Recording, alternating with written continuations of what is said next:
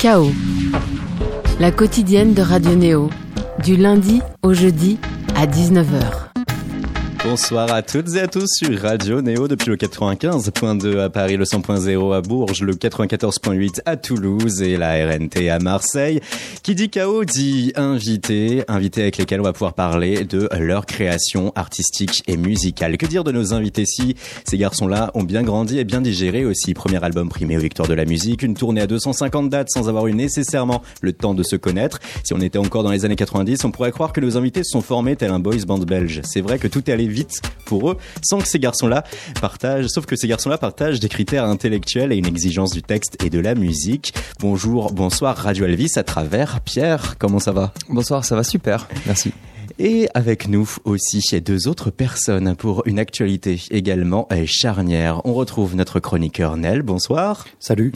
Nel qui était intervenu dans un premier temps cette saison sur KO avec Dominique Dalcan. Le but pour toi, artiste, c'est de pouvoir interviewer dans la plus grande des complicités un autre artiste, en l'occurrence le chanteur Frédéric Lowe. Bonsoir. Bonsoir.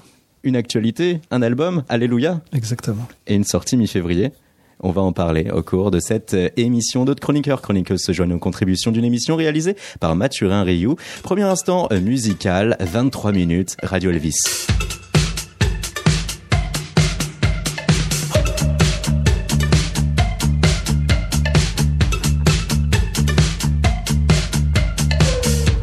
minutes c'est la nuit qui s'engage.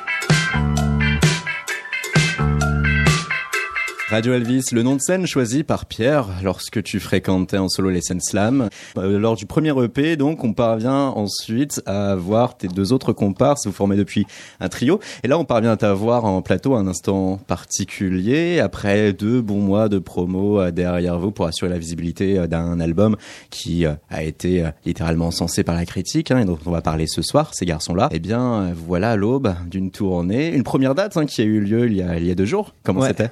C'était c'était complet. Alors pour une première, on est on est super content et euh, euh, voilà, ça donne envie de retourner sur la route parce qu'en plus quand la salle est, pleine comme ça, c'est génial et on espère que c'est un signe. Et puis, euh, et puis vraiment l'accueil était très chaleureux. C'était dans notre département. Les deux Sèvres et moi. Euh, maintenant, c'est le département d'adoption de Manu aussi. Euh, c'était organisé par deux salles euh, en coproduction avec deux salles, la salle d'Ifart et le Moulin du Roc à Niort, et d'Ifart appartenait. Et euh, c'est des salles qui nous ont beaucoup soutenus dès le début. Les Deux-Sèvres égale euh, Niort, fatalement. Il a fallu en parler, voilà.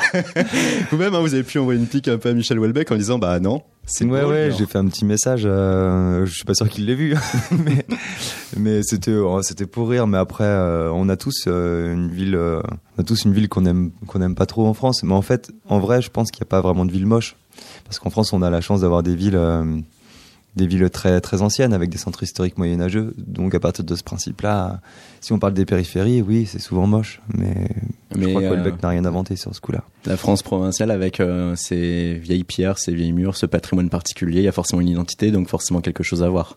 C'est un peu ça. Comment? S'il fallait résumer ta pensée. Ouais, ouais, il y a forcément quelque chose à voir dans toutes les villes. Elles ont tout un truc moche. Après, voilà, je suis pas sûr qu'il soit sorti beaucoup de la gare. C'est vrai que la gare de Niort, euh, c'est glauque, mais je connais pas beaucoup de gares qui sont qui ne le sont pas. Ouais, voilà. Mm. Et il y a eu une résidence à La Rochelle avant d'entamer cette nouvelle tournée. Est-ce que vous aviez un parti pris par rapport à cette construction euh, scénique? Alors la gare de La Rochelle est très jolie. à mentionner. On est allé à La Rochelle aussi parce que déjà, enfin toute la région nous soutient beaucoup. Les, les, les Franco, ils nous soutiennent depuis le début aussi, enfin depuis très longtemps en tout cas on a fait le chantier des Franco et on a joué plusieurs fois sur la grande scène. On est, on est ravis d'aller là-bas à chaque fois. On a fait des interventions dans les lycées, tout ça là-bas. Et la, la Sirène à La Rochelle, c'est une super salle pour, euh, pour faire une résidence. Les conditions sont vraiment exceptionnelles. Et après, le parti pris euh, sur la résidence, c'était, on est, on est quatre désormais sur scène. On était trois avant. Donc il y a un musicien additionnel qui nous a rejoint. Il s'appelle Martin. Il fait du clavier. Et en fait, le, le, piano, c'est devenu le nouvel instrument de Radio Elvis sur le deuxième album. Il y a du piano dans beaucoup de chansons. Tout a été composé autour du piano. Parce que euh, chacun d'entre nous a un piano chez lui. Et moi, au lieu de composer en guitare-voix, euh, j'ai amené beaucoup de piano-voix cette fois-ci. Et tout le monde a amené des, idées de piano. Et moi, j'étais arrivé au bout de ce que je sais faire à la guitare. J'en avais un peu marre de, faire euh, ce que je faisais avant. Et puis, je crois que là, je suis un pianiste contrarié. Je crois que mon vrai instrument, ça aurait été le piano si j'avais choisi mon instrument à 20 ans. Et j'ai toujours voulu faire du piano. La guitare, c'est toujours un peu compliqué pour moi, mais bon, j'en fais quand même. Hein. Et euh, là, plus épanoui musicalement avec cette construction, une construction commune en plus cette fois-ci euh, également. Vous étiez euh, les trois dans la même tout à fait, la même démarche. C'est plus un disque de groupe celui-ci. Avant, j'étais arrivé avec beaucoup de chansons déjà très abouties. Là, je suis arrivé avec des pianos voix, mais les garçons m'ont aussi amené des idées musicales sur lesquelles j'ai écrit. Et puis, j'ai pas eu le temps de faire mûrir les chansons de mon côté. Dans un premier temps, tout a mûri en groupe en fait. Et puis, euh, Colin et Manu se sont permis euh, une ou deux fois de me dire qu'ils étaient moins sûrs des paroles euh, sur quelques chansons, ce qui n'était pas le cas avant. Voilà. Donc il y a quand même eu une remise en question par rapport à la vie des, des comparses. Il y a ouais, il y a une grosse remise en question de, de tout le monde. Je pense que c'était assez assez sain d'ailleurs. Euh, on voulait pas être là où on nous attend, euh, que ce soit sur scène, que ce soit euh, sur, sur la, dans la musique et dans les textes. Moi, j'avais pas envie de redire ce que j'avais déjà écrit. J'avais pas envie de m'enfermer dans des automatismes. Euh, rester dans l'écriture de voyage, ça m'intéressait pas. Ça veut pas dire que je renie, hein, c'est simplement que j'ai envie de, de, passer à autre chose, d'évoluer, d'aller voir ailleurs en fait. D'autant que c'était le moment pour le second album, bah, celui de la confirmation. bah justement, c'est qu'on voulait éviter. Euh, c'est compliqué d'éviter un écueil sur le deuxième. Hein. Mm, mm, mm. C'est-à-dire que soit on, soit on, on, prend un virage trop serré, et dans ce cas-là, on nous le reproche, soit on prend pas assez de virage, on nous le reproche aussi. Donc l'idée, c'était de réussir à prendre un virage pas trop serré et puis de d'évoluer aussi, de progresser, parce que je crois qu'on apprend toujours quelque chose dans la musique. Ça, j'invente rien. Johnny Hallyday l'a dit avant moi. si Johnny l'a dit, j'aime bien. Et en fait, voilà, on, voulait vraiment évoluer. On a écouté beaucoup de Colin et moi, on a écouté beaucoup de hip-hop sur la tournée. Moi, ça m'a ouvert des portes sur l'écriture. J'en avais un peu assez de, de me cacher derrière euh, des métaphores. Euh, enfin, disons que c'est pas que j'en avais assez, c'est que j'avais envie de, j'avais envie d'être compris clairement, et j'avais surtout des choses à dire euh, beaucoup plus intimes. Et dès lors, il faut quand même aussi l'assumer. Euh, J'avais envie d'assumer. une construction aussi euh, personnelle et mentale de Bah, c'est oser lâcher. Je crois que c'est un truc d'adulte en fait, mais j'ai beaucoup de retard. je me rends compte qu'il y a hum, la plupart des rappeurs arrivent à, arrivent à faire ça à 20 ans, et la plupart des rockers que j'admire euh, le font à 20 ans. Bon, moi j'ai attendu 31 ans pour le faire. On n'est jamais trop tard, chacun son chemin, pourrait-on dire. Cette euh, métaphore de la trajectoire, tu l'as déjà employée euh, via euh, d'autres d'autres médias. Hein. Euh, ça, c'est ce qu'on va pouvoir écouter à l'instant même. Oui, pour Radio Néo, Marie Mougin, elle, a fait un mix. Un mix, on retrouve bon nombre d'interviews et que vous avez pu accorder autour de ce second album, Ces garçons-là. Et sur ces extraits choisis, on parvient à comprendre un peu mieux votre état d'esprit. Elvis, c'est un groupe de rock qui s'est formé à Paris il y a 5 ans maintenant. On a sorti un premier album en 2016 et là, notre deuxième album sort le 9 novembre. Le deuxième album, c'est un truc très, euh, très particulier. Parce que si on prend un virage trop serré, euh, ça ne plaît pas. Et si on prend pas de virage du tout, ça ne plaît pas non plus. Enfin, ça peut ne pas nous plaire non plus. Nous, ce qu'on voulait simplement, c'était euh, faire ce qu'on n'avait pas pu faire sur le premier disque. Il y avait plein de, choses. toute la tournée du premier disque a nourri des envies pour la suite. Donc on voulait déjà réaliser ces envies-là. Et puis on voulait éviter de retomber dans ce qu'on avait déjà fait. On pensait être plus un groupe de chansons, finalement, je crois. Et sur scène, on s'est découvert être un groupe euh, aussi de rock parce qu'on a développé une tension et puis euh, une certaine énergie, une certaine urgence qui s'est vraiment révélée sur scène et qui du coup euh, a imprégné les, les chansons à venir, les chansons euh, qu'on a composées pour l'album. Je pense que ça se ressent, cette, euh, cette sorte d'urgence, de spontanéité qu'il y a dans, dans le disque. Et on a réussi à trouver justement de la fraîcheur après ces trois ans de tournée euh, où on a construit les morceaux en fait. perdait de sa force. Les dunes se déplaçaient, balayaient mes repères. Ça devait s'appeler, euh, on avait pensé à Ex Voto. Et puis finalement, ça ne nous parlait pas tellement. Et, puis euh, un jour, on a eu comme un, un éclair, une illumination. On s'est dit, mais faut appeler cet album Ces garçons-là. Ça reflétait bien notre volonté de nous assumer, d'être plus direct et plus franc. Puis il y avait ce côté, pendant tout le disque, on a essayé de, montrer qui on était. Et le titre du, disque, c'était aussi pour montrer qu'on voulait s'assumer pleinement. Et voilà, ces garçons-là, c'est nous, on est un peu à nu, en fait, sur ce disque-là. Et, et- finir sur cette chanson, c'était, voilà, vous avez passé 45 minutes à écouter ce, qu'on est. Et cette dernière chanson, euh, mais le, point final, voilà, ces garçons-là, c'est donc ça. Et euh, c'est donc eux. Et, euh, et on espère que le thème, qu'on imaginait euh, fédérateur, en tout cas, on espère qu'il va justement fédérer les gens euh, autour de cette chanson. quoi. Première partie hein, de ce mix interview réalisé par Marie Mougin autour de ses propos entretenus par euh, toi, Pierre, ou encore tes deux comparses de Radio Elvis, Manu et Colin. Alors, c'est intéressant, hein, on sent qu'il y a une recherche de sincérité avec l'album. Ce qui est intéressant aussi, c'est de comprendre qu'initialement, Ex Voto tenait la corde euh, comme titre. Euh, Ex Voto, hein, c'est euh, ces plaques faites en offrande au Dieu que l'on peut retrouver dans des lieux de culte. Finalement, ces garçons-là, en parallèle, pour nos confrères de RFI, tu disais toi-même, Pierre, j'en avais un peu marre que le public trouve cela beau, en faisant référence au premier album, et ne comprennent pas le sens. Je voulais être compris dès la première écoute, être plus simple et moins intello, moins sage aussi. Alors ça, c'est dans les jours où je suis vraiment sévère avec moi. en fait, euh, c'est compliqué de se positionner parce que quand je dis ça, j'ai l'impression de renier le premier disque alors que c'est pas du tout le cas.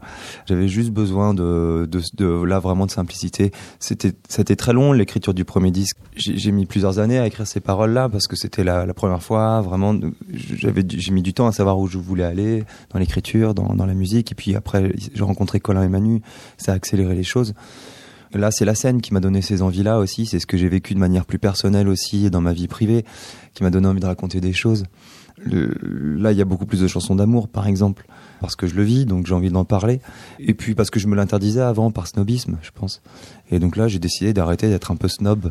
Peut-être que je l'étais un peu, mais c'est surtout que j'avais envie de bien faire. Par snobisme, c'est-à-dire la peur de faire ce que tout le monde fait déjà Ouais, parce ou- que parce que comme euh, pff, il y a placé mélangé de plein de choses. C'est euh, parce que je suis un petit prolo qui vient de, de la province, qui a envie de se montrer intelligent aussi, parce que j'apprends tout seul. Que quand j'arrive à Paris, j'ai envie de me montrer euh, beau, intelligent. ton plus bel apparat, ouais. Voilà, donc j'em- j'em- j'employais des mots compliqués aussi peut-être pour euh, montrer que j'étais. euh, Il y avait une force poétique qui parfois était, oui, très portée sur euh, la métaphore, euh, en effet, et qui nécessitait plusieurs écoutes pour être compris de toutes et de tous. Là, on est plus direct, plus simple, euh, mais malgré tout, est-ce que dans euh, cette variation, ce changement, tu sens que Radio Elvis reste, euh, voilà, Radio Elvis, et qu'il n'y a pas non plus euh, dans cette démarche de simplicité ce reniement que tu- dont tu as si peur? Enfin, effectivement, je pense qu'on reste quand même Radio Elvis. Euh, nous, les différences sont, sont, sont plus flagrantes de l'intérieur du groupe parce qu'on connaît, on se connaît par cœur et puis on vit pas les choses de la même manière. Mais effectivement, ça reste du Radio Elvis. Je pense que les paroles, euh, là où je pense qu'elles sont très claires, ne le sont pas encore tout à fait. Et c'est tant mieux. Enfin, disons que je cherche quand même à, à être dans une poésie, à être dans, dans. Je cherche aussi la beauté du mot. Je vais pas sacrifier de la beauté juste pour du sens. Hmm. Il faut, faut que ce soit un savant mélange des deux. Je- J'espère aussi que les chansons puis, peuvent être écoutées euh, 3, 4, 10 fois. J'ai quand même Bachung en exemple dans le fond de la tête en permanence. J'ai envie que les chansons soient profondes et puissent être écoutées plusieurs fois avec euh, au fur et à mesure de notre vie et, en- et pouvoir euh, pouvoir les comprendre différemment selon ce qu'on est en train de vivre. Réussir l'étape de bien vieillir en toutes circonstances. Ouais, en tout cas, même moi, j'aime bien me dire, tiens, euh, j'avais pas vu ce sens-là dans cette chanson. Enfin, j'aime, moi aussi, j'aime bien découvrir des, des, des sens différents dans mes propres chansons, dans nos propres chansons.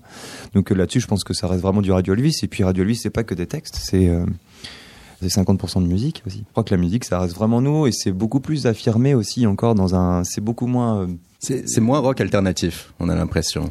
Si sais- ouais, en tout cas, on s'est moins posé la question. Attention, là, c'est peut-être un peu variette. Attention, c'est peut-être un peu trop pop. Là, c'est peut-être pas assez rock. Enfin, en fait, on s'est plus posé ces questions-là. La dernière fois qu'on s'est posé cette question-là, c'était pour euh, pour la mélodie de ces garçons-là. Manu est arrivé en piano euh, avec cette mélodie de piano. Et j'ai dit Manu, ouais, euh, par contre, c'est un peu trop euh, cheesy ton truc là. Euh, on l'a laissé tomber. Puis trois mois plus tard, elle l'a rejoué. Je fais, mais c'est vachement bien. En fait, euh, on s'en fout que ce soit variette ou pas. On s'en fiche, quoi. Et Je dis, euh, si on se dit ça, on va à l'encontre de- des principes qu'on s'est donnés à l'entrée du studio. C'est la dernière fois qu'on s'est posé cette question-là, et je pense qu'on a bien fait parce qu'en plus, c'est le, le texte, c'est un texte qui, qui représente l'aboutissement de ma démarche d'écriture aussi, avec une, Mhm. écri- une écriture très claire, très très imagée, où on comprend tout de suite, mais où tout n'est pas dévoilé quand même. Voilà. Ces garçons-là pensaient comme un titre fédérateur. Est-ce que depuis le public vous l'a bien rendu? Par exemple, euh, lors de votre premier concert de tournée samedi Ah bah dernier, oui, oui, tout à fait. Puis on avait joué à la maroquinerie en, en unplug. euh, fin novembre. Ouais, euh, là quand on a fait ces garçons-là, c'était c'était assez incroyable ce qui se passe sur cette chanson. On est on est super content et puis euh, j'étais très content parce que c'est la, la première chanson qui est sortie du disque qu'on a dévoilé. C'est la première fois que qu'on me parlait du sens qu'on me disait tiens je suis touché parce que tu racontes ça me ça me parle. Alors tout le monde me le disait avec des sens différents. Euh, soit se placer du bourreau ou, du ou, du martyrisé ou du martyr mais mais c'était la, la première fois qu'on me parlait pas non non pas du de la beauté des mots mais seulement du, sens. Alors j'espère que les mots sont beaux quand même mais hum, j'étais très ému à l'idée de toucher les gens en fait. Je crois que c'était moins le cas sur le, premier disque. Il faut le rappeler, hein, ces garçons-là héroïsent une personne qui, dans un contexte familial, ne peut pas être lui-même, se retrouve finalement avec un poids sur ses épaules qui fait que il s'effondre, à l'image d'ailleurs euh, du clip euh, qui, Ouais, euh, qui met en scène des toréadors. en fait qui est surtout martyrisé à l'école et, et, et que ses parents n'entendent pas spécialement ne peuvent pas comprendre parce que de toute façon les parents ça peut pas comprendre ça euh, ça n'a pas le langage euh, le langage adéquat pour comprendre ça c'est l'histoire d'un gamin qui est, qui est martyrisé à l'école et puis euh, qui se force à faire des choses pour être accepté par les autres. Donc euh, aller embrasser une fille parce que sinon il est traité de pédé euh, ou aller faire, euh, je, je sais pas, plein de choses, plein de choses absurdes qu'on peut faire au, au collège. Chercher en tout cas la virilité pour, euh, à coup sûr, être accepté dans le groupe, dans le moule. Oui, voilà, c'est ça, ouais. Mm. Et le clip illustre ça sur un autre plan, Mm. avec un, un jeune torero qui se force à, à, à rentrer dans l'arène pour faire plaisir à ses parents et qui finit embroché par le taureau. Car il n'avait pas Il nécessairement. n'avait pas les épaules pour ça, il l'a ouais. fait pour les mauvaises raisons surtout. On va poursuivre, Pierre, le mix de Marie Mougin, seconde partie, où cette fois-ci, vous décryptez votre process à travers diverses interviews réalisées il y a quelque temps de cela. Euh, et, j'apporte par moment un, un guitare-voix. Euh, par moment, j'écris sur la musique qu'on fait ensemble en répète ou en balance. Euh, par moment, euh, ça vient tout d'un coup, euh, tous ensemble. Il n'y a vraiment pas de règle. Pendant la première année, il y avait beaucoup de guitare-voix parce que j'en avais euh, beaucoup dans ma besace euh, d'avance. Parce que j'étais tout seul euh, il, y a, plusieurs années de ça maintenant. Et, puis maintenant, on a rattrapé le retard. On, est devenu un vrai groupe et on compose tous les trois. Il y a des idées musicales clés autour desquelles on, tourne un peu pour construire un morceau. Parfois, Pierre déjà un texte plus ou moins abouti euh, avec une petite grille musicale. Les idées circulent, euh, c'est un canevas qui se construit petit à petit autour aussi du texte, enfin avec le texte. Parfois, Pierre aussi fait des allers-retours euh, sur le texte pour que ça colle la musique qu'on est déjà en train de faire. En fait, l'écriture et puis la composition, je pense que c'est être à la, tout le temps à la, à la chasse d'un lâcher prise. Et justement, moi, je me rends compte quand on revient à Paris, euh, quand on revient de tourner, souvent, euh, on on emmagasine beaucoup de choses. Pendant plusieurs jours, on tend l'élastique à fond. Et, à chaque fois que je reviens à Paris et que j'ai deux, trois jours devant moi, il y a d'abord une, première journée de confusion parce que euh, la notion de temps est plus la même. Il faudrait apprendre en une journée un peu, se reposer un peu. Et puis après, euh, là, tout ce qu'on a emmagasiné commence à faire effet et commence à, ressortir euh, sous n'importe quelle forme. Et c'est ça le, le, principe de l'écriture, c'est d'essayer de choper ces instants-là et de les garder dans leur pureté même. Et ensuite, c'est de les assembler les uns aux autres et d'essayer de trouver un sens. Quand on ne dit pas Dominica, on dit Bertrand Cantat. Quand on ne dit pas Bertrand Cantat, on nous dit Jacques Higelin. Quand on ne dit pas Jacques Higelin, on nous dit Alain Bachung. Je ne sais plus trop quoi penser, moi, de, tout, ce, jeu de comparaison. À la fois, on est, chanceux encore une fois parce que ça reste de bonnes comparaisons. Cela dit, je pense que notre album, euh, c'est le nôtre. Euh, je sais pas à partir de quand on arrête d'être comparé. Milliers de cavaliers, su de leur effort pour se tenir bien droit. Merci à Marie Mougin qui a réalisé cette mix interview pour euh, Radio Néo et pour cette émission KO. Pierre, il y a cet exercice éprouvant, ces, ces interviews, où nécessairement on va reposer les mêmes questions, avec parfois en plus le même mode opératoire. Quelles sont les questions qu'on vous a trop posées au cours de ces deux derniers mois? Et inversement, les questions qu'on aurait dû plus vous poser? Plus me poser, je sais pas, euh, qu'on nous pose beaucoup, mais en fait, moi je trouve que c'est jamais, euh, en, fait, c'est toujours très pédagogique une interview parce que les gens nous connaissent pas, on n'est pas, on n'est pas encore très populaire, euh, donc euh, c'est normal qu'à chaque fois on doive, on doive redire euh, pourquoi Radio Elvis, qui on est, qu'est-ce qu'on fait. Bon, mm. c'est, c'est jamais très drôle de répondre à ça parce que c'est un peu rébarbatif, quoi. Mais en fait, c'est pas très grave. Et c'est pareil pour le jeu des comparaisons. Alors ça va dépendre des jours. Si je suis fatigué, ça va me bon, en, mais quand je suis chez moi et que j'y repense, je me dis c'est normal qu'on qu nous compare parce que euh, les comparaisons, ça sert à parler de musique et on n'est pas un groupe euh, très connu internationalement ni, ni, ni, nationalement. Moi, pour parler de musique, j'ai besoin de comparer aussi. Quand, quand je découvre un, quand je découvre un groupe, un jeune groupe anglais, je leur dis ah bah c'est dans la veine un peu, ah c'est Woolif sans la reverb ou c'est machin ou c'est Nick Cave en, en, plus féminin. Ou... On a on a besoin de, de, de comparer à des choses qu'on connaît. Donc euh, en fait, je trouve ça complètement euh, normal qu'on nous compare à Bachung. Et puis puis je suis d'accord avec moi quand, quand, quand, je dis euh, quand je m'entends dire là euh, sur un ton un peu blasé que c'est ouais. des c'est parce qu'on est fatigué souvent sans tourner alors on est on est fatigué euh, comme là aujourd'hui je suis très fatigué alors j'ai pas mais je suis très content quand même je trouve qu'on a on est comparé qu'à des choses qu'on aime donc c'est voilà c'est vrai que si un jour on nous compare à quelque chose de complètement ce serait dur à assumer vous direz oh, non, non. en fait moi j'assume tout même ce que même ce qui est pas assumable apparemment donc mais parfois ce sera, ça pourrait être déroutant, voilà. Mais on n'a jamais été comparé à des choses déroutantes. Ah, c'est intéressant de voir que vous êtes comparé, en tout cas, euh, à des personnes qui musicalement ne forgent pas votre collectif en tant que Radio Elvis. Euh, vous, vous citez plutôt des groupes comme euh, MGMT, euh, Arcade Fire, qui ont pu vous façonner, créer des liens musicaux entre vous, même plus récemment Kevin Morby. Ouais, ouais, ouais, c'est vrai qu'on serait, on, on se réfère beaucoup à ça. D'ailleurs, j'ai remarqué que la, la, plupart des comparaisons les groupes auxquels on est comparé, euh, c'est parce qu'on les met dans notre dossier de presse aussi. C'est parce que nous, dans les premières interviews, vous conditionnez. Euh, bah, on le dit, on le dit ouais. aussi. Euh, mmh. On le dit nos, nos, influences. Donc on peut pas se plaindre d'être comparé à ces groupes-là par la suite. Bien au contraire. Mais c'est vrai que nos influences, elles sont autant en France qu'outre-Atlantique ou outre-Manche. Arcade Fire et Nick Cave, ça fait partie des, des, des, des groupes et des artistes qu'on qu adore, quoi. C'est marrant parce que euh, toutes ces points de cohésion musicale euh, que vous avez, euh, on va pas nécessairement les retrouver de but en blanc dans votre musique. Là, par exemple, euh, comme il y avait MGMT, on, prend par exemple leur dernier single, Me and Michael, comme ça qu'on va écouter quelques instants sur Radio Neo.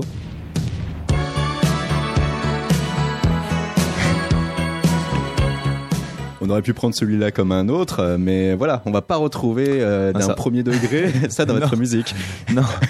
Quoique sur euh, sur la chanson de New York, mais nous on était plus MGMT, on se comparait plus, enfin on se compare, on a pris plus nos influences dans le MGMT du début, dans les deux premiers disques. En fait, c'est on, on, se disait ça avec les gars l'autre jour. Finalement, c'est pas tant la musique qu'on essaie de qu'on essaye de, de, de prendre dans ces groupes-là, c'est plus un esprit, c'est plus euh, l'air du temps ou l'air de l'air qu'ils que eux ils ils nous font respirer en fait. Et c'est plus ça qu'on essaie de remettre dans notre musique plutôt que de copier un son ou de copier quelque chose. C'est une, une énergie quoi. Euh, C'est c'est plus de cet Une ordre-là. une énergie. Voilà, Et- c'est ça. Euh, alors, après Nick Cave, je pense que ça se ressent sur une chanson comme Bouquet d'immortel. Et pourtant, c'est vraiment pas du Nick Cave, mais mais euh, il y a ce côté piano, piano voix, un peu La voix parvient à vivre et voilà, et puis, le morceau. puis ce côté un peu baroque euh, que Nick Cave peut avoir sur des sur des compos et c'est plus ouais c'est plus dans l'idée en fait. Et ça nous sert à- entre nous à parler à, à parler d'un son. Par exemple euh, sur les guitares de, de 23 minutes, on a beaucoup pensé à Talking Heads et finalement quand on écoute les deux côte à côte, c'est quand même assez loin. Mais euh, nous, ça nous a permis de savoir qu'on voulait un son ultra serré dans la guitare et c'était c'était entre nous. C'est un langage codé entre nous et puis je pense que ça parle au, au public qui, nous suit aussi. Mais c'est intéressant aussi parce que euh, vous arrivez à extraire l'influence sans la reproduire, ce qui vous permet quand même de garantir aussi euh, votre patte, votre euh, votre individualité sans Ah, qu'on soit c'est sûr trop. que c'est sûr que l'idée euh, l'idée c'est quand même qu'on crée quelque chose c'est pas de Ouais, voilà. mais entre le vœu pieux et la réalisation, Ouais, ouais. souvent. Bah, après on crée jamais à 100% c'est des c'est des Le mensonges ça. débat, oui. bah non enfin Le ex nihilo. bah oui c'est c'est évident Un second extrait du dernier album de Radio Elvis qu'on en a choisi de diffuser. Prière perdue, on en parle juste après sur Radio Néo. Ce qu'ils disent, ce qu'ils disent, ce qu'ils disent, est-il vrai? Lumière, la lumière, la lumière est en eux. Ce qu'ils disent, ce qu'ils disent, ce qu'ils disent, est-il vrai? La colère, la colère, la colère est un dieu.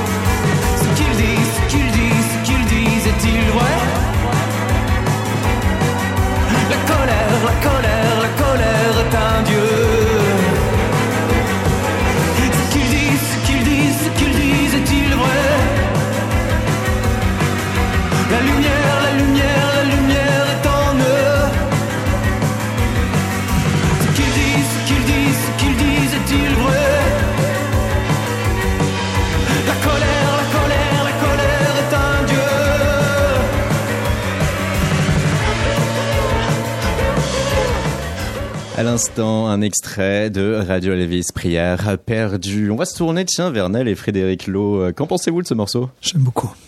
Frédéric Lowe approuve. Nel Euh, je suis d'accord avec Frédéric Lowe. Parfait. Vous allez pouvoir converser tous deux, Nel et Frédéric Lowe, dans quelques instants. Auparavant, il y aura, Pierre, quand même, une euh, explication de texte. Prière perdue, ça fait partie de deux morceaux quand même assez spécifiques et spéciaux qu'on peut extraire du reste de l'album parce que déjà, il y a eu un processus d'enregistrement différent, euh, tout enregistré en live de A à Z, avec euh, la complicité d'un pianiste, Nicolas Subrechico. On a tout fait en live. L'album a été tout tout fait en live. Après, on, a retravaillé sur ordinateur, mais toutes les prises ont sont, sont des prises live à la base. Et là, et c'est pour ça qu'on a demandé à Nicolas de, nous accompagner sur ces titres-là, parce qu'on avait besoin de jouer les parties de piano en même temps que la batterie. Moi, je suis pas pianiste, et les deux seuls pianistes dispo faisaient la guitare et la batterie, donc euh, voilà. Oui, oui, c'est des titres live. On a enregistré sur bande aussi. C'est anecdotique, mais euh, c'était assez important. Ça change pas mal de choses, j'ai trouvé. Tout cela depuis les Landes. Voilà, c'est ça, dans le studio de, de Noir- là où Noir Désir on fait 666. Et j'étais pas peu fier. Et alors j'aime bien le rap. Ça doit conditionner. Ouais, ouais, j'étais super, euh, très, très, très heureux. Nicolas Subrechico, il a participé à ce son ainsi que euh, à La sueur et le sang. Prière Ouais. perdue, hein, c'est un morceau lourd de sens. Ouais, ouais, ouais, c'est un morceau que j'ai écrit. euh, Enfin, les, les paroles, les, les premières phrases, j'ai commencé à les écrire le, le soir du, du Bataclan, et qui était le soir euh, qui, pour moi, était l'enterrement de quelqu'un de ma famille. Il y a deux chansons qui sont venues ce jour-là. C'était Fini, Fini, Fini, euh, qui précède euh, Prière perdue sur l'album, et puis Prière perdue. C'était un, un ensemble, en fait. Moi, c'était pas tant euh, pour accentuer sur le Bataclan. J'aime pas trop me servir de ces choses-là. C'est la première fois que je le fais, d'ailleurs. J'ai beaucoup réfléchi avant parce que j'aime pas trop tirer la couverture. T'as peur qu'il y ait une que récupération la, preuve, j'ai pas envie de faire la promo avec Mmh. quelque chose qui m'appartient pas. Mais pour moi, c'était plus, euh, ça parle de ça, mais ça parle surtout du, du fait que j'en- j'enterre quelqu'un ce jour-là et que j'ai à peine le temps de passer à autre chose. On était en tournée avec les gars, donc je rejoins les gars sur la tournée et euh, le soir. Et, et on apprend ce qui se passe et j'ai pas le temps de, de digérer ce que je viens de vivre dans la journée, que le monde, euh, la vie reprend déjà ses droits, euh, avec son lot de, de mauvaises nouvelles, de, de souffrances et de, bah, de barbarie là. Et, et déjà, le, le monde dans lequel j'ai vécu avec cette personne que je viens d'enterrer n'est plus le même. Et donc, ça accentue encore plus l'écart qu'il y a entre lui et moi. Ça crée quelque chose euh, d'assez triste et mélancolique en moi, euh, voilà, assez profond. Voilà ce que l'on pouvait euh, comprendre à travers l'écoute de Prière perdue. Avec nous, Nel, notre chroniqueur qui va pouvoir converser avec un homme qui va sortir un album tout prochainement. Alléluia. Ça, c'est Frédéric Lowe, c'est courant février. Nel, Salut, bah, ça va être dur d'enchaîner après ça. Merci euh, Pierre de Radio Elvis. Alors, Et sinon, tout va bien. Moi j'ai mis, c'est vrai. Super, ma bienvenue au Café Walden. Donc, ça va être euh, soft hein, dans l'émission euh, donc Chaos sur Radio Néo. Je sers à boire à mes invités. Mon euh, Frédéric Lowe est au thé noir. Il est bon ton thé? Très bon. Pierre de Radio Elvis est à l'eau visiblement. Toujours. Non voilà, T- toujours. Ouais. Petit fait, ça fait une semaine que je suis à l'eau. Une Ah oui, semaine et deux jours. Ah ouais, d'accord. Mais j'aime bien dire que ça fait très longtemps. Pour toi, ça fait très longtemps sans doute. Oui. Alors, Frédéric Lowe, je suis très heureux de, de te recevoir ici. On est très heureux. Tu es musicien, réalisateur musical pour Alain Chamfort, Stéphane Echer, entre autres, Daniel Dark. Pour l'album Crève-Cœur, par exemple, qui avait reçu un prix Victor de la musique en 2005, compositeur, arrangeur, producteur de musique et auteur-compositeur-interprète. C'est pour ça que je te reçois, puisque 19 ans après ton deuxième album, tu me dis si je dis des conneries, hein, Les Anges de Verre, tu sors enfin le 15 février un nouvel album, le troisième donc, intitulé Alléluia, sur ton label Water Music. Tout à fait, Florent. C'est exact. Eh non, je vais te poser une question que je déteste qu'on pose. Qu'est-ce que t'as foutu pendant 19 ans? Eh bien, presque rien. Euh, Je sais pas, j'ai dû réaliser une vingtaine d'albums. Euh, non, écoute, euh, comment dire? J'ai fait deux albums il y a une vingtaine d'années. Et à chaque fois, j'étais euh, insatisfait de la production de ces albums. Donc, je me suis mis à, me pencher à moi-même à la production, comment réaliser tout soi-même. Et hum, là-dessus, j'ai fait l'album Crève-Cœur. Et hum, avec Daniel Dark. Et on a eu euh, énormément de d'éloges de ce disque. Et ensuite, j'ai eu énormément de propositions de réalisation et de composition. Et moi, ce que je préfère dans la musique, c'est la création, la faire. Et, et c'est comme ça que j'ai passé les 15 dernières années de ma vie à faire énormément de chansons, et à passer beaucoup de temps en studio. Voilà ce que j'ai fait. D'accord. Comme tu, tu, tu es donc euh, aussi donc euh, auteur, mais tu as fait appel à beaucoup d'auteurs sur euh, sur cet album, et je propose qu'on écoute d'abord un premier extrait tout de suite qui s'appelle La Clairière, dont le texte a été écrit par Alex Bopin. C'est ça? C'est exact.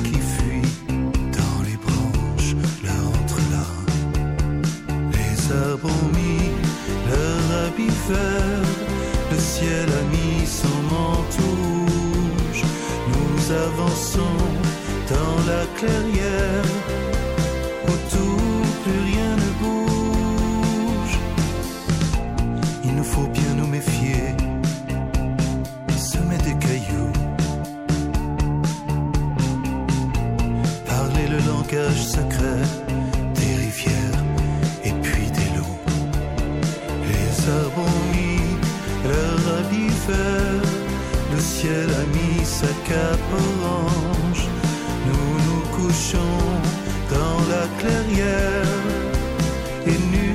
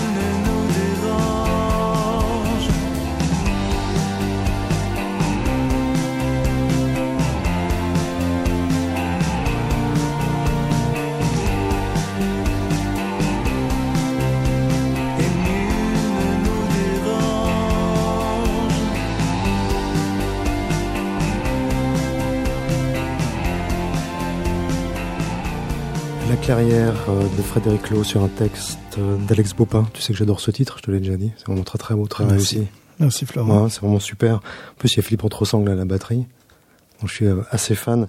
Euh, Au-delà de l'allusion à Leonard Cohen euh, et de la boutade, j'imagine, pour le temps euh, qui s'est écoulé entre ces deux albums, il y a une connotation très religieuse, enfin religieuse très forte dans ce titre, Alléluia.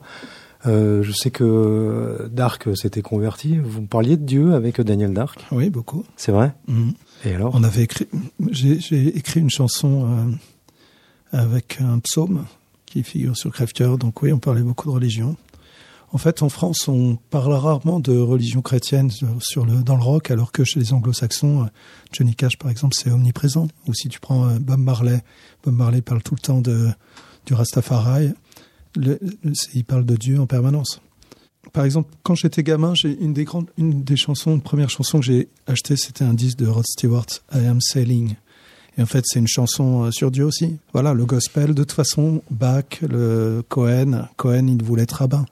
Il y a- un rapport forcément avec la création quand tu fais de, de la musique. Étant toi-même auteur, je me suis posé la question, je me suis interrogé, pourquoi est-ce que tu as fait appel à d'autres auteurs pour ces chansons-là, pour cet album-là? Qu'est-ce qui a motivé cette envie de te diriger vers d'autres personnes pour écrire ces textes-là? Alors, pour être précis, j'ai pas été vers d'autres gens pour écrire des chansons. Ça s'est fait. euh, on a écrit des chansons à des moments, et c'est pas moi qui leur ai dit tiens, est-ce que tu peux m'écrire une chanson? Ça s'est plutôt fait à l'inverse. Euh, ensuite, peut-être que moi, je viens des groupes. euh, J'aimais être en groupe. Et euh, ensuite, quand j'ai fait mes disques, je me suis retrouvé en solo. Et hum, quand ensuite je suis devenu réalisateur, producteur, je passe beaucoup de temps seul en studio. Et en fait, euh, ce disque, j'ai écrit les musiques, j'ai écrit, j'ai, je fais les arrangements, j'ai beaucoup joué. Et je trouve que c'est bien de, de partager. Enfin, j'ai fait de la musique pour être avec euh, mes potes et pas pour être tout seul dans un studio. Et peut-être que si j'avais pas réalisé ce disque, j'aurais écrit les textes. Mais là, j'avais besoin de, je sais pas, d'être quand même dans un rapport euh, d'équipe. Et aussi, j'ai trouvé que ça faisait une vraie, une cohérence. euh, d'avoir été euh, interprète et ensuite d'avoir été réalisateur, de, de, de travailler avec des artistes avec qui j'avais bossé, Alex Bopin, Daniel Dark, ou d'autres que je connaissais juste comme ça, comme Lou ou comme euh, Benjamin Biolay. Je trouvais que c'était bien, c'était à la fois d'être euh, d'être dans ma famille et d'être dans un dans un travail d'équipe, mais dans ce mais mais pour moi. Aussi peut-être une dernière raison, c'est que euh, comme je continue à produire des disques et que comme j'ai une famille, etc. Je pense que pour pour parler de Cohen, il aurait fallu que je parte sur Hydra tout seul avec ma guitare et que je laisse tout le monde pendant six mois. Et en fait, ça c'est pas possible. Je pense que quand, quand j'ai j'avais j'avais besoin d'être soit plus de temps, soit soit de soit d'être avec des amis. Ouais. Et la rencontre avec euh, Robert Wyatt, euh, qui, est, euh, qui donc participe au titre qui s'appelle Eno Song, qui est une chanson hommage à Brian Eno, comment ça s'est fait ça? En fait, quand le deuxième disque que j'ai fait avec Daniel Dark, qui s'appelait Amour suprême en 2008, j'avais branché un pianiste qui est Steve Neve, qui a bossé avec Alain Bachon justement, qui est le pianiste historique des, Costello et des Attractions. Moi, c'est le premier concert que j'ai vu quand j'étais gamin. En première partie, il y avait Suicide et il y avait la tournée d'Elvis Costello. Et ça s'est très bien passé avec Steve. Je l'ai pris comme un session man en studio. Et au moment où, euh, sur un morceau, il y avait de la trompette, il m'a dit Ah, j'ai un ami qui joue de la trompette. Et là, il me dit Robert Wyatt, mais il me le dit en anglais. Sur le coup, je suis pas sûr d'avoir complètement compris. Et je lui demande de répéter euh, ce qu'il vient de me dire. Et c'était, Robert. Donc euh, voilà, ça s'est fait comme ça. C'était Robert est quelqu'un de, charmant, très timide. Et c'était, c'était vraiment une super expérience, ouais. Pierre racontait, euh, de, Pierre de Radio Elvis racontait qu'il avait euh, déliré d'aller dans un studio dans lequel il avait enregistré un groupe euh, qui avait été important pour lui. Toi, tu rencontres Robert Wyatt. C'est important ces moments-là dans ta carrière, dans ta vie de musicien? Ah, Bien sûr, c'est toujours important. Bien sûr. Quand je travaillais avec Robert Wyatt, ou quand je travaillais avec Daniel Dark, ou quand je travaillais avec avec Bachung, je travaillais avec Bachung sur sur un duo qui est justement dans Amour suprême. C'est des moments très importants. Après, c'est aussi très important de à la fois, il faut, c'est le tribut à nos pères, et puis en même temps, euh, pour moi, il n'y a pas non plus de hiérarchie. Je veux dire, euh, quelqu'un qui fait quelque chose que j'adore et qui est inconnu est aussi important pour moi que quelqu'un qui est très connu. Enfin, mm, c'est juste, tu es toujours dans une quête de quelque chose. Euh, enfin, tu es éternellement dans. Enfin, ce que j'aimais dans la discussion avec Pierre, c'est justement de euh, on sent cette quête chez, chez, chez eux et chez, chez, chez, lui. Et on est dans cette quête éternelle, en fait, je pense. Moi, j'ai l'impression qu'il y a toujours un. On résout, enfin, on trouve la réponse ou pas à une question et on passe à une autre, quoi. C'est ça. À chaque album, j'ai l'impression que ça va être ça. C'est l'enfer. Parce que toi, tu trouves des réponses à chaque album. Ben non, justement, euh, ça m'intéresse vachement ce que tu dis sur la, la religion, la croyance. J'ai passé tout le premier disque à écrire des chansons et à chercher à savoir si Dieu existait. enfin, c'était très présent. Euh, il y avait un côté mystique euh, très très très très présent. Je suis d'accord avec toi aussi. En France, on chante pas la religion. Nick Cave le fait et Arcade Fire aussi le font. Enfin, plein plein d'anglo-saxons le font je déplore un peu ça, de même que chanter l'amour, c'est réservé à la variété ou à des trucs très, c'est vite mal perçu, je trouve, euh, chanter mm. l'amour, alors que bon, tout le monde le fait, hein, mais c'est toujours un peu délicat. La, la, raison pour laquelle je l'ai pas fait au début, par, par snobisme justement. Euh, mais je, je, crois que c'était, j'ai fini par chanter quelque chose existe dans une de nos chansons. Euh, parce que j'étais persuadé que à ce moment-là quelque chose existait. Bon, j'ai toujours pas la réponse mais je, je, trouve que la, la religion et l'art c'est très lié. Enfin le, en tout cas le, le mystique et, l'art c'est c'est évidemment lié. Si c'est pas lié euh, c'est pas intéressant je crois. Enfin il y a toujours une dimension mystique. Et, et c'est pour ça que les Doors ont, ont, cartonné aussi je crois à leur époque. Parce qu'ils ils révélaient ce côté très mystique qu'a la musique je crois. Et, et c'est très sensuel euh, euh, le mystique en fait je crois. Mm. tous deux comment vous l'expliquez? Qu'en France euh, il peut y avoir éventuellement un tabou, du moins un interdit. On n'aime pas. Enfin, je. C'est notre passé anticlérical. Je sais pas, mais on n'aime pas. Moi, j'aime pas quand ça parle politique non plus dans une chanson. Enfin, je crois que je suis très français aussi quelque part. Mais je me suis amusé à traduire une chanson de Nick Cave là. Euh, c'est euh, Into My Arms.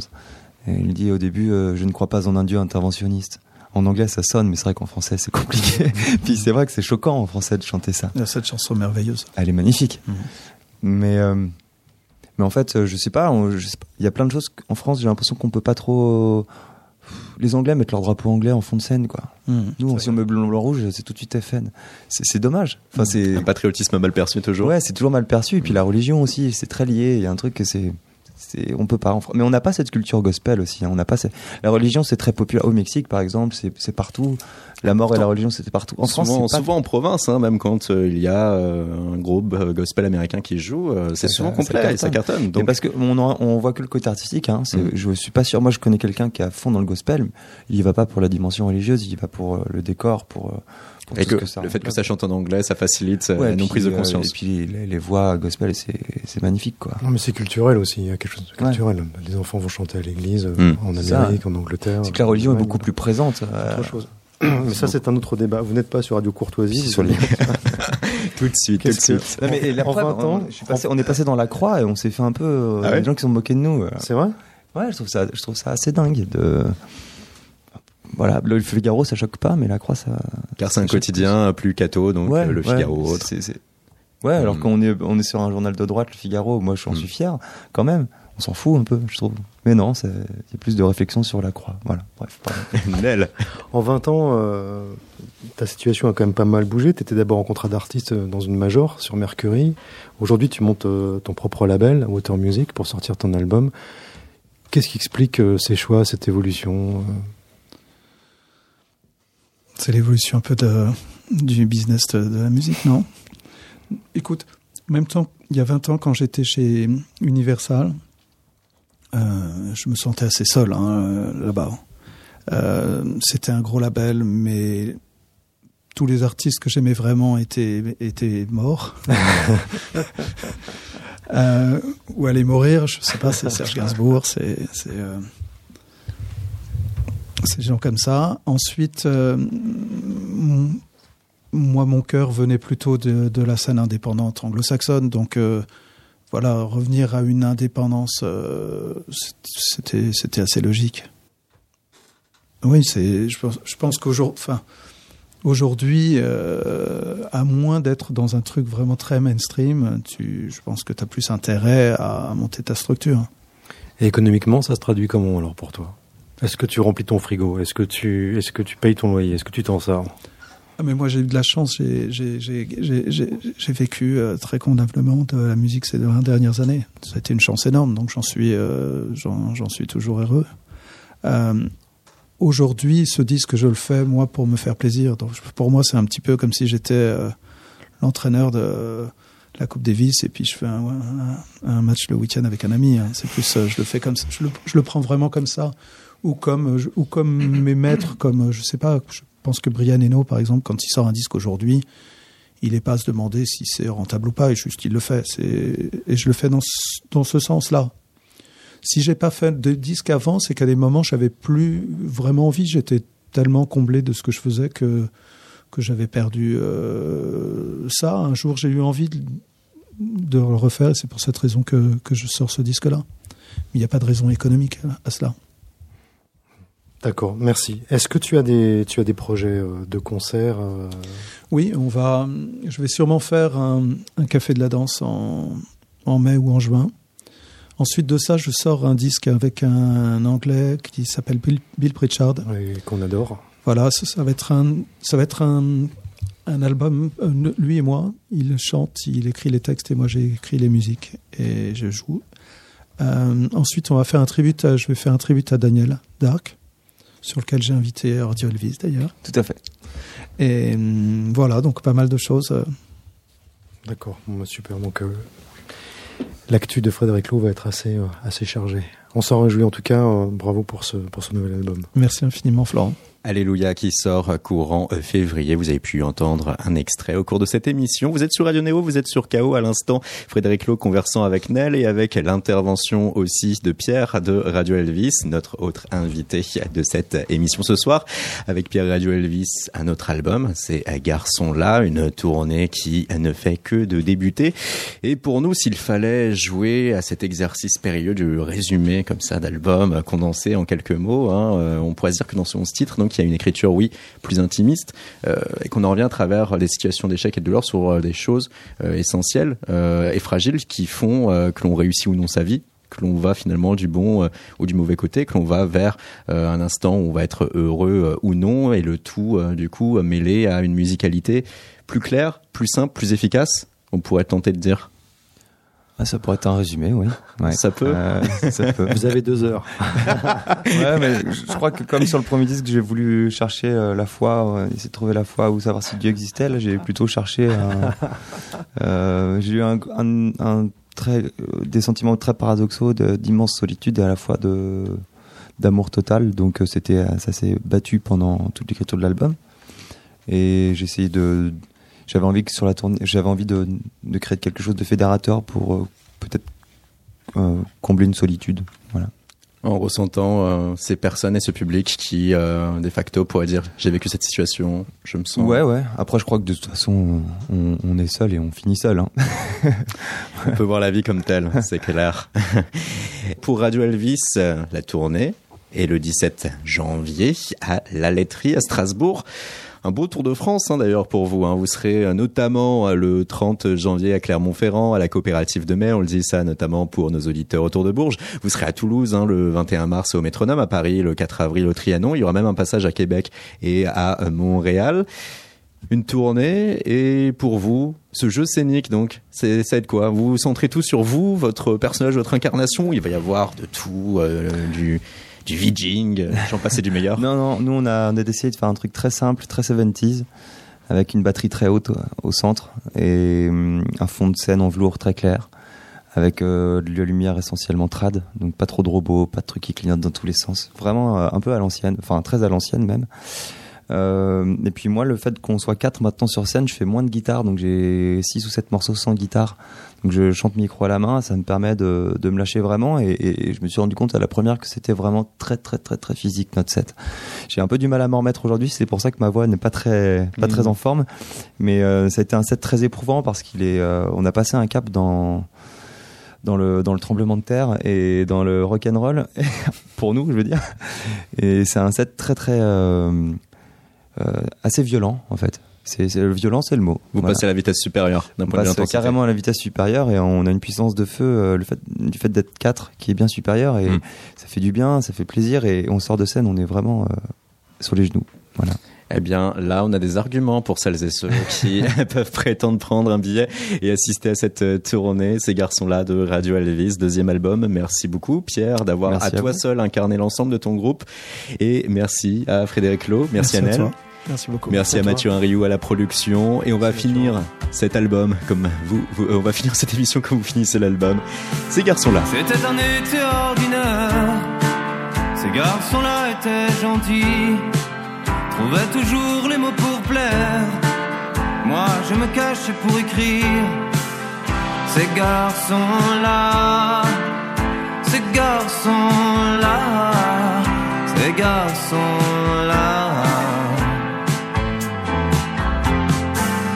Les filles avaient ce goût amer, j'en avais peur jusqu'à vomir. Ces garçons-là savaient y faire, moi je n'avais pas mon mot à dire. Ces garçons-là, ces garçons-là, ces garçons-là. Les couples avaient sans prévenir ces garçons-là étaient virils et la violence à divertir avec ce garçon si facile. Tiens-le, tiens-le, tiens-le, tiens-le, tiens-le, tiens-le.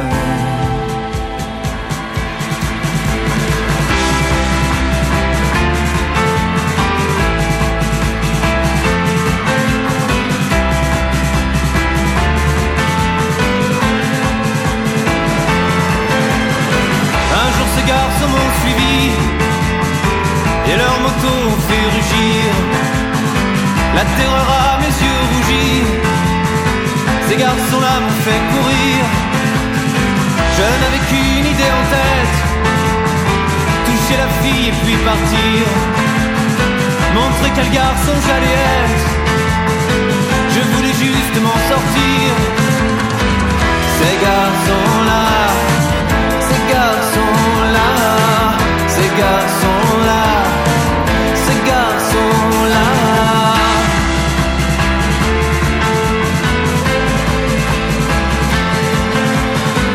Alors j'ai crié comme j'ai pu, les murs n'ont jamais eu d'oreilles, et mes parents n'ont jamais su que l'enfant s'y était perdu. Là-bas, là-bas, là-bas, là-bas, là-bas, là-bas.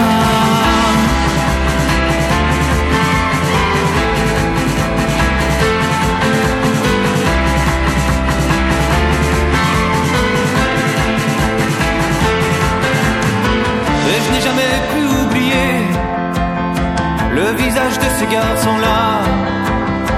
Et puis je n'oublierai jamais, j'étais ce garçon ordinaire. J'étais ce garçon ordinaire, avec son histoire à écrire. Promis, je ne vous oublierai pas, je suis ce garçon ordinaire. Promis, je ne vous oublierai pas.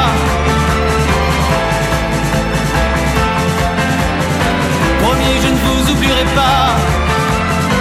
Je suis ce garçon ordinaire. Ce garçon-là. Ce garçon-là. Ce garçon-là.